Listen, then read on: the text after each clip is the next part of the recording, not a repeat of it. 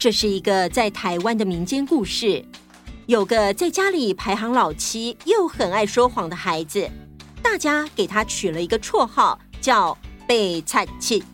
到了年末，天气很冷，又快过年的时候，家里什么都没有的阿七，哎，镇里最有钱的就是许员外了。好，就去那里碰碰运气吧。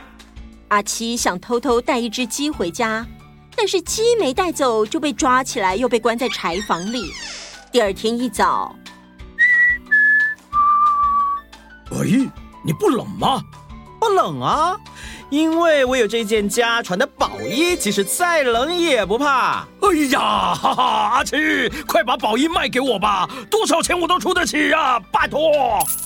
大年初一，许员外穿着宝衣出门拜年。阿秋，阿秋，这个白菜鸡，我一定要让它好看。台湾民间故事《白菜鸡》。尽在童话透中岛天际 Club。